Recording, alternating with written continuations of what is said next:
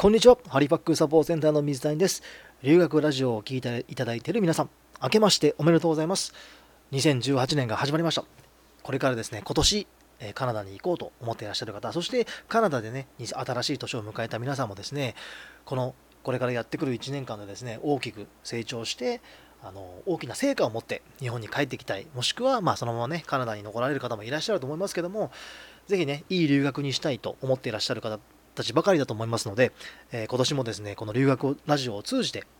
えー、ハリパックサポーセンターのミッション、ねえー、私の、え私たちと言いたいところですけども、今は私しかいないので、え私がですね、この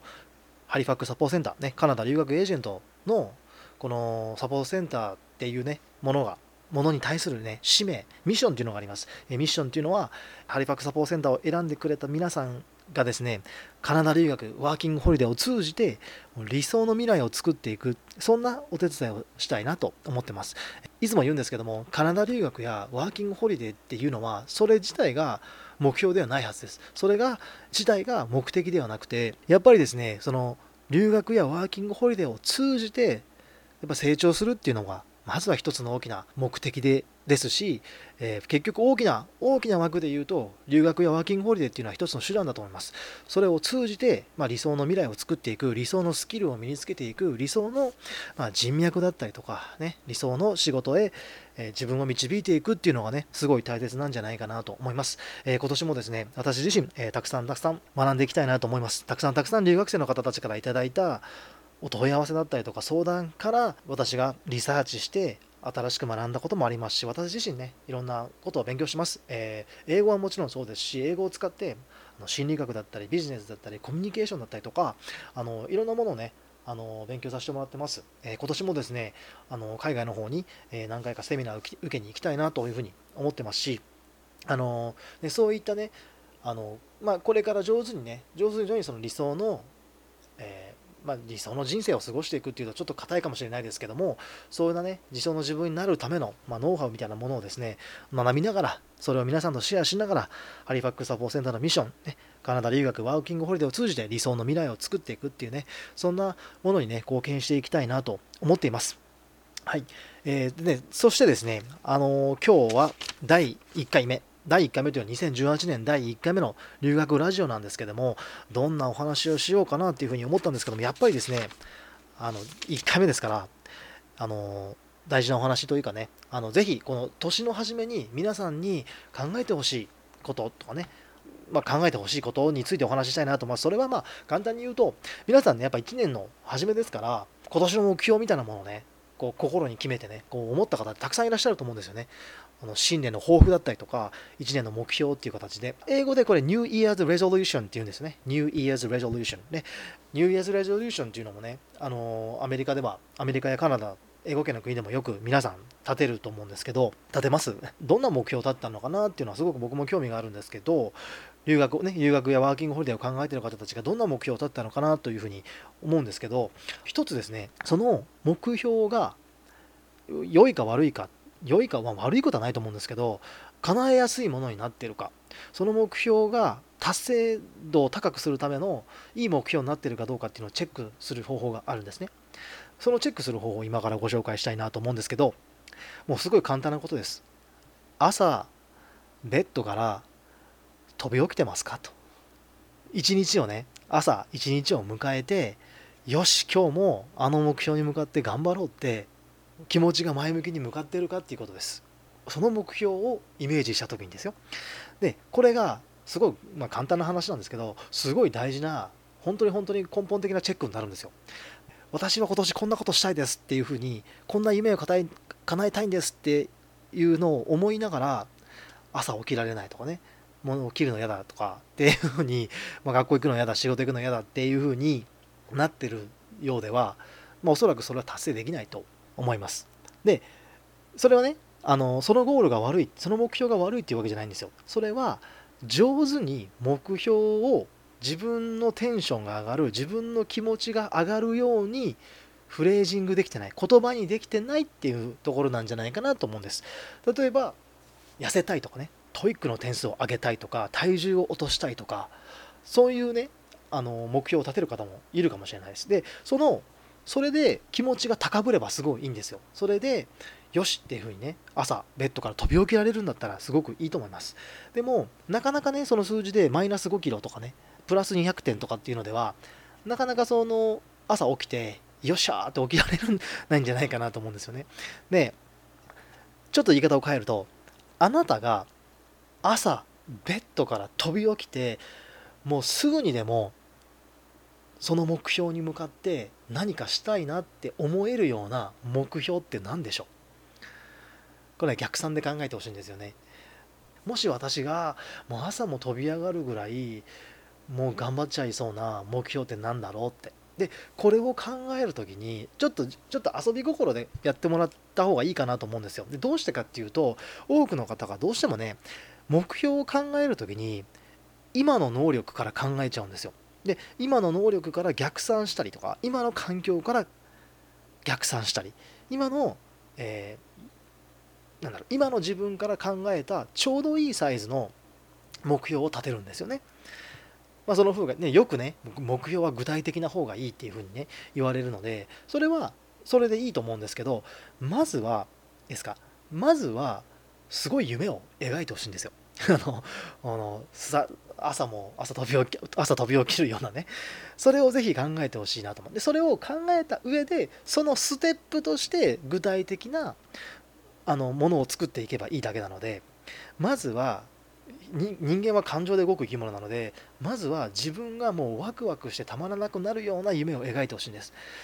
例えばカナダに行ってカナダに住みたいっていうふうにね思ってらっしゃる方って多いんですよ。問い合わせをもうたくさんいただきます。でやっぱりそのカナダに住もうと思ったら英語力上げるのってすごい大事ですよね。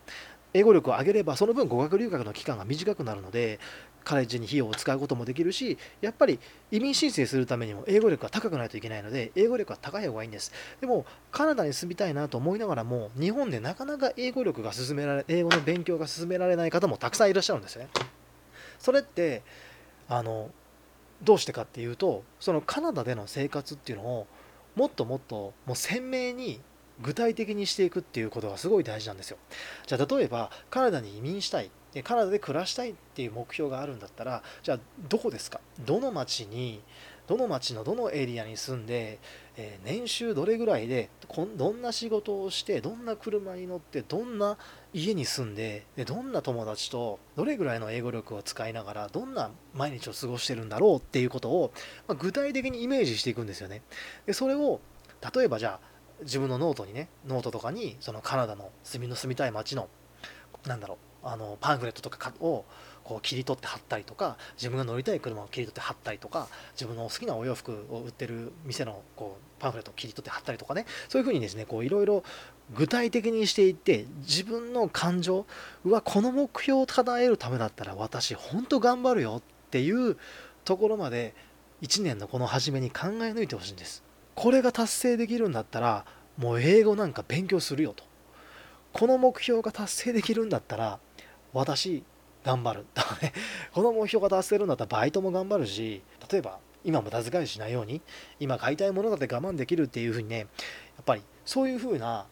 目標をね右脳に訴えかけるような自分の気持ちが前に向かっていくような目標っていうのをねこの1年の最初に考えていただきたいなと思います。ちょっと極端に言うと人生をかけて私はこういう人生を過ごしたいこういうライフスタイルを手に入れたいっていうのを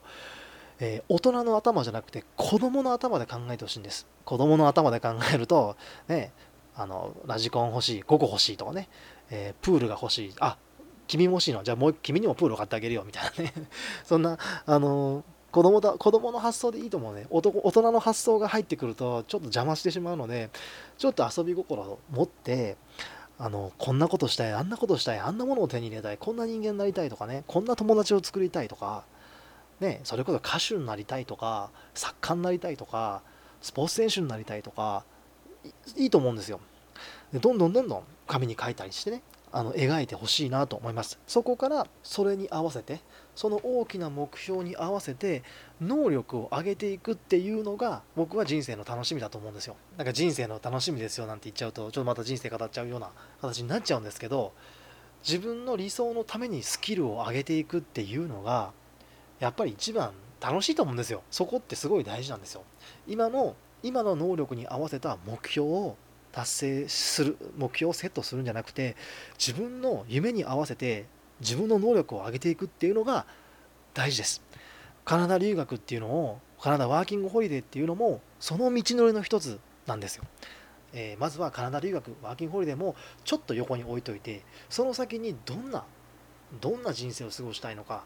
どれぐらいの年収でどれぐらいのところに住んでとかねもう留学をお父さんお母さんに費用をね出してもらえるっていうすごいありがたいことだと思うんですよでそれそういうねチャンスを得た方は是非ですね自分が親になった時に自分の子にも自分の親がしてくれたことをしてあげられるようになりたいって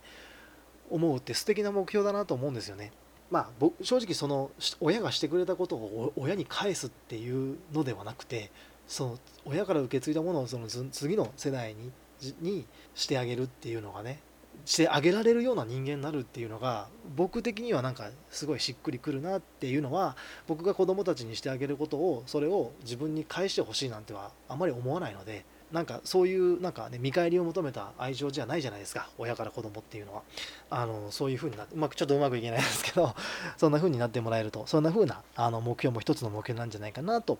思います、えー、今日はですね留学ラジオ、え、2018年第1回目ということでまとめると1年の始まりに自分の気持ちがワクワクして朝ベッドから飛び起きるような目標夢